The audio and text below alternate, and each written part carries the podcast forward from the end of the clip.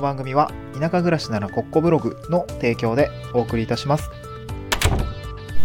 はい、おはようございます。東京から島に家族で移住して、ライターやブログ運営をしたり、古民家を直したりしている小場旦那です。今日のトークテーマは、地域おこし協力隊は年間200万円 ×3 年の長期案件と捉えるとちょうど良いというようなようなお話をしたいなと思います。えーっと、今日なんですけども、まあ、田舎に、まあ、ライフステージの変化に合わせて、例えば子供ができたとか、まあ、ちょっと都会で疲れちゃったとかね、まあ、いろいろその自分の働き方とか、家族の働き方とか、まあ、あと家族との時間の過ごし方、まあ、ライフスタイルみたいなのを見直したときに、まあ、どういう選択肢が取れるかなと思ったときにですね、えー、なんかちょっと僕の場合は、あの、松間の実家の近くで、まあ、ちょっと二人目の子供ができたということもあって、えー、まあちょっと家族の協力を得ながら、あもう少しこう家族の時間が取れるような働き方ですね、仕事中心の働き方ではないような形にするためには、まあ会社の歯車の中では、中だとやっぱその、周りの歯車の影響を受けるので、まあもう少し自分の裁量のあるような形で働けたらいいなっていうところがあって、まあ地方でね、えーこうやってえ生活をするような選択をしたんですけど、で、そうなった時に、まあ、実際問題、その、ハードルになるのはやっぱり地方で果たして食っていけるのかみたいな、まあそもそも自分の、で、個人で稼いでいけるのかみたいなところって、すごく大きなハードルになると思っていて、まあ地方転職とかっていうのもあると思うし、あの、リモートワークで地方で働くっていうことも今は選択肢とは全然あるんですけど、まあ僕が当時移住を考えた時っていうのは、ちょっと、えー、現実的には僕の身の回りに選択肢としてはなくて、で、脱サラ超移住みたいな感じになっちゃったんですけど、まあ、なので、今、その選択肢としては、地域おこし協力隊という制度を使って、え移住しました。あで、これは個人的にはすごく良かったかなと思っていて、で、それはなんで良かったのかっていうのを今日話していこうかなと思います。で、えっ、と、良かったところとしては、まあ、大きく分けると2つあって、1つは、まあ、収支面ですね。2つ、1つ目は収支面ですね。えーで、2つ目が、まあ、人脈面っていうところですね。で、はい、えっ、と、ちょっと今日もスカすこぶる調子悪くて、めちゃくちゃ頭が痛いのと、めちゃくちゃ風邪気味で、ちょっとしんどいんですけど、今日も、あの、今日一日頑張って働かないとね、えーまずいなっていう状況なんで頑張るんですけど、えっと、まあ、一つ目の収支面の良さですね。これは、あの、長期案件として捉えると、まあ、ちょうどいいのかなっていうふうにか思っていて、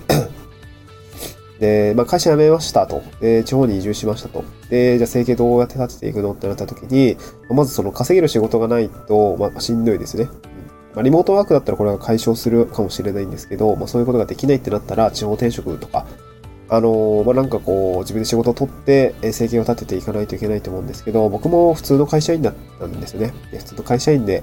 えーすぐお金になるようなあスキルを持っていたわけでも、まあ、それに気づけていたわけでもなくて、いや、なんか何もない状態で結構飛び出してきたんですよね。でそうなった時に、まあ、ある意味、えークッション、クッション的な仕事というのが、この地域おこし協力隊という仕事でした。まあ、普通にね、面接し、えー筆筆記試験というか、まあ、書類選考を出して、面接出し、えー面接受けて、まあ、これで採用をいただいたっていうような感じで、えー業務委託契約ですね。まあ、言うたら、個人事業主としての長期案件を受注する案件なんだけれども、まあ、ちょっとね、半分転職に近いような感じかなと思いますね。3年間の長あの期間限定の、まあ、仕事みたいな感じですね。まあ地域おこし協力隊も個人事業主型と、まあ、雇用型というような形で、えー分かれてきますので、まあ、ちょっとね、転職に近いような印象、あの、まあさ、なんか、印象があるかなと思うんですけど、まあ、真に受けるとちょっとまずいかなと思っていて、あの、3年間ね、例えば、今だと報奨費と呼ばれる、まあ、給料に当たる部分がですね、年間240万ぐらいは、まあ、最低でも200万で、最低今240万ぐらいなんですけど、月に換算すると22.5万円、あ、僕の場合は今22.5万円なんですけど、えー最大23.4万円とかな？あれ ?23.4 万円ぐらいは、えーもらえるので、地方で暮らす分には割とこう、こう、割と十分な金額かなとは思うんですけど、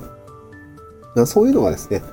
1年契約ではあるものの、固定、えーなんかベーシックインカムとして、えーもらいながら、あまあその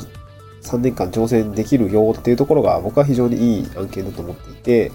で、これを、まあ、その転職として捉えてそこに甘んじるとちょっとあんま良くないんですけど、あの、で、冒頭で、えーまあ、200、200万かける3年間の案件というふうに捉えるとちょうどいいって言ってるのは、えーこれをやりながら、まあ、ベーシックインカムとしての仕事をしながら、まあ、やっぱ個人で他でね、しっかり自分で動いていくってことが重要なのかなというふうに感じています。えー今じ自分であれば、ライターだったりとか、えーっと、まあ、いろいろやってるんですけど、まあ、主にはライターが多いですかね。まあ、自分で食べていくスキルをこの3年間でなんとかつけていくっていうことが、ああいう意識があったので、まあ、割とね、え今は月5万円だったり、まあ、多いと8万とか10万とかね、そんくらいの場面に行きますけど、それぐらい自分のスキルがお金になる経験っていうのを、まあ、会社辞めてすぐだとね、なかなか子供もいるし、教育費もね、毎月、その保育園代とかも毎月6万円とか出てくんで、やっぱりそこだと精神的にはきついかなと思っていたので、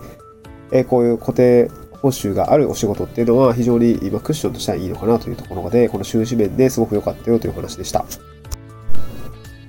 で、もう一つの良かったところとしては、やっぱ人脈面ですね。地域おこし協力隊って、まあ、その、いろんな案件でも、その僕もライターとかの仕事してますけど、えクライアントさんと出会ったりとか、で、クライアントさんに、まあ、その仕事で貢献できたら、そのクライアントさんの周りのクライアントさんっていうんですかね、の人と、えー紹介をしてもらったりとか、まあ、その実績というのが積み重なって、え新しいクライアントさんを紹介してもらえたりとかって結構あったりもしていて、まあ、そこでね、広がる人脈もあると思うんですけど、